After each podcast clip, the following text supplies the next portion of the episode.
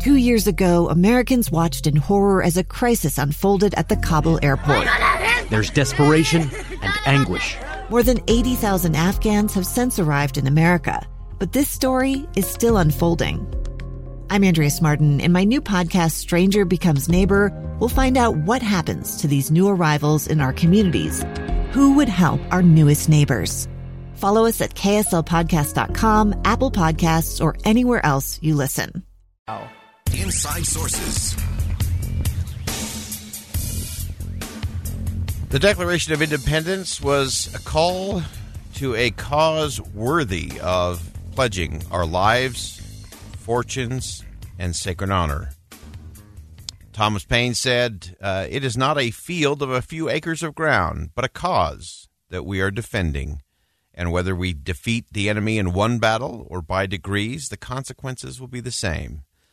The cause of liberty, the cause of equality, the cause of opportunity are all worthy of citizens' individual and collective pursuit.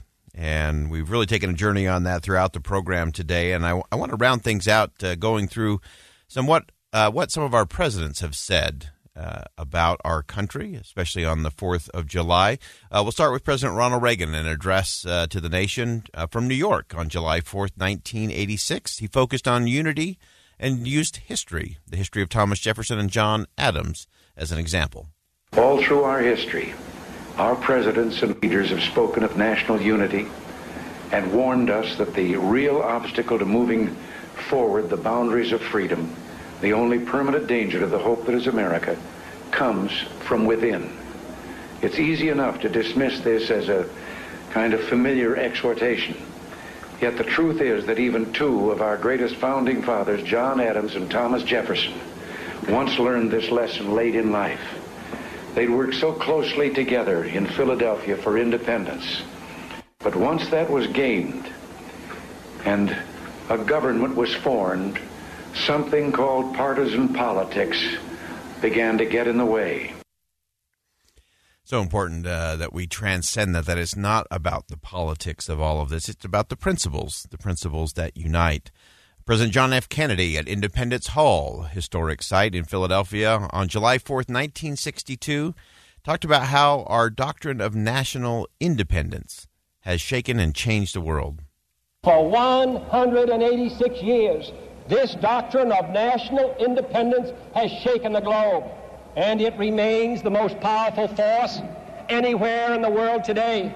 There are those struggling to eke out a bare existence in a barren land who have never heard of free enterprise, but who cherish the idea of independence.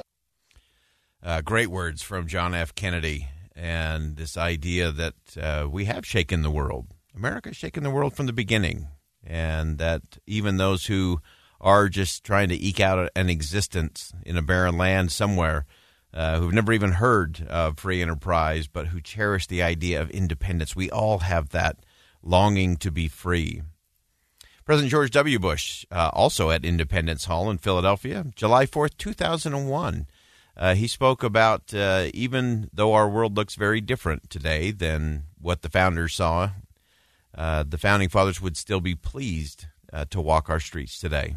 Our founders would also be pleased to walk these streets again and to find amid the problems of modern life a familiar American spirit of faith and good works. They would see the signs of poverty and want, but also acts of great kindness and charity. They would see addiction and the wreckage it brings, but they would also see in the works of the religious groups and charities throughout this city the power that can rescue abandoned hopes and repair a broken life in a world very different from theirs. They would see different kinds of hardships, fears, and suffering. Yet they would also recognize the brotherly love that gave this city its name. Uh, great words there from George W. Bush uh, back in 2001. You think of all that's transpired in the 20 years since then, uh, including 9 11, uh, that we'll be celebrating that 20th uh, anniversary coming up here this September. Uh, and a moment that really did unite the nation in a, in a most extraordinary way. Uh, I want to play one last clip from uh, President Barack Obama, July 4th, 2014, at the White House, and this idea of how our founding fathers actually came together. 238 years ago, our founders came together and declared a new nation and a revolutionary idea the belief that we are all created equal, that we're free to govern ourselves, that each of us is entitled to life and liberty and the pursuit of happiness. All right, and uh, now I want to go uh, back to, to Ronald Reagan uh, just to close out uh, this sound from some of our recent past presidents. Uh, President Reagan uh, talked about his the biggest impression, the thing that impressed him most during his time as president. My fellow Americans, it falls to us to keep faith with them and all the great Americans of our past. Believe me, if there's one impression I carry with me after the privilege of holding for five and a half years the office held by Adams, Jefferson, and Lincoln, it is this, that the things that unite us, America's past, of which we're so proud, our hopes and aspirations for the future of the world and this much-loved country, these things far outweigh what little divides us. And if you go back even further, uh, President Woodrow Wilson declared on July 4th, 1914, at that same Independence Hall, he said, Liberty does not consist, my fellow citizens, in mere general declarations of the rights of man. It consists in the translation of those declarations into definite action. And to me, that is uh, what it's all about. We talked earlier in the day today here on KSL News Radio about uh, declaring it is not enough. Uh, America is not great by what we declare. Uh, America is great by what we do and the action that we're willing to take, how we live these principles of freedom and this idea that is America. Uh, and I really firmly and passionately believe uh, that there is hope for America, despite all our faults and failings, despite our stumbling steps uh, towards equality and justice and opportunity for all.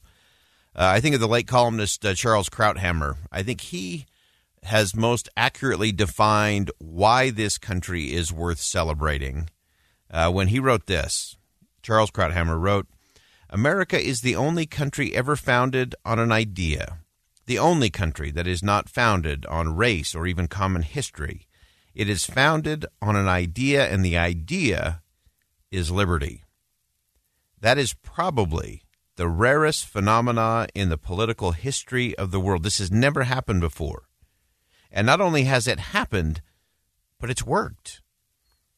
We are the most flourishing, the most powerful, most influential country on earth with this system, invented by the greatest political geniuses probably in human history.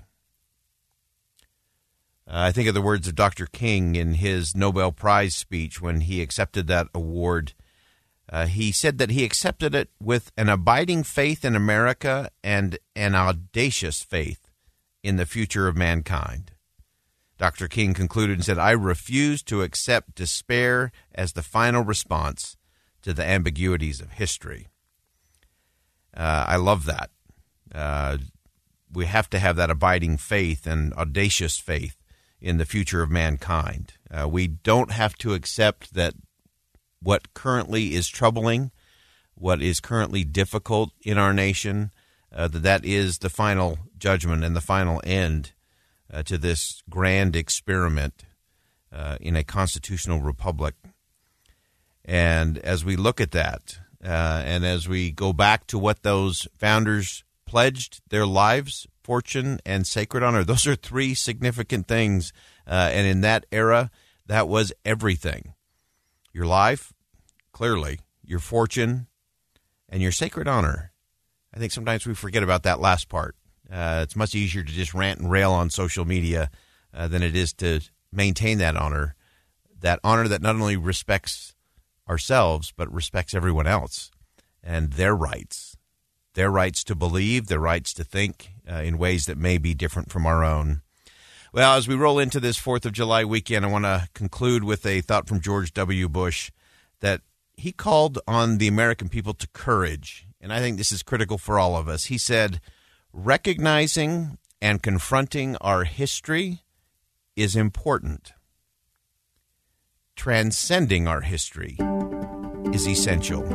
We are not limited by what we have done or what we have left undone. We are limited only by what we are willing to do today. I'm Boyd Matheson. Thanks for joining us on Inside Sources here on KSL News Radio today. Enjoy your weekend.